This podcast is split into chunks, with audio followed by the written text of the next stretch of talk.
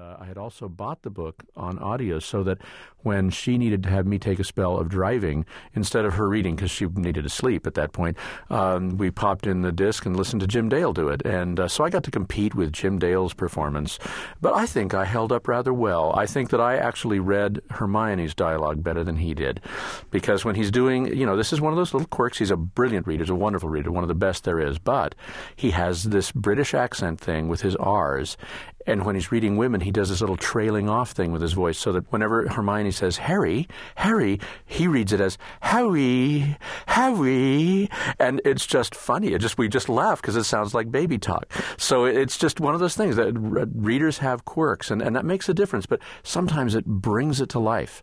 Uh, I love listening to nonfiction. I, Mayflower, I listen to. Now, Scott, you're you're a fan of audiobooks in, in a more general sense, not only your own, right? I, I always have an audio, an audiobook or two in the car in case I'm trapped somewhere uh, or have to drive somewhere. I, I listen to audiobooks uh, by preference. I mean, I have XM radio. It's not like I have nothing else to listen to. And sometimes when I'm really desperate, I will listen to XM radio. But what I'm listening to most of the time, I'm teasing. Uh, what I'm listening to most of the time is is uh, the uh, the audiobook du jour that I'm that I'm following as I drive along. Do you have any favorite uh, genres or authors? Mystery works great, uh, and and I you know I'm always I buy Sue Grafton uh, in audio every time. I, I actually recently bought the entire whatever's available of Nero Wolfe uh, on CD because the mysteries are fairly short, so you complete it within a reasonable amount of time uh, listening to it, uh, and it reads really well. It's first person narration. That's one of the best things. Is, is many mysteries are first person, and that that works exceptionally well uh, for audio. If I can go back to something Scott said a minute ago sure. about uh, audio being the way people got books in earlier years. Actually, audio precedes writing. I mean, Homer recited his stories of Troy to people. He didn't write them down. The, the stories weren't written down for centuries. Audio uh, storytelling is what people did originally. They spoke their stories to an audience where they were face to face with them with modern electronics, the spoken word can go out to millions of people. And it's it's really a reversion to a much older and in a way much uh, more noble uh, form of telling stories.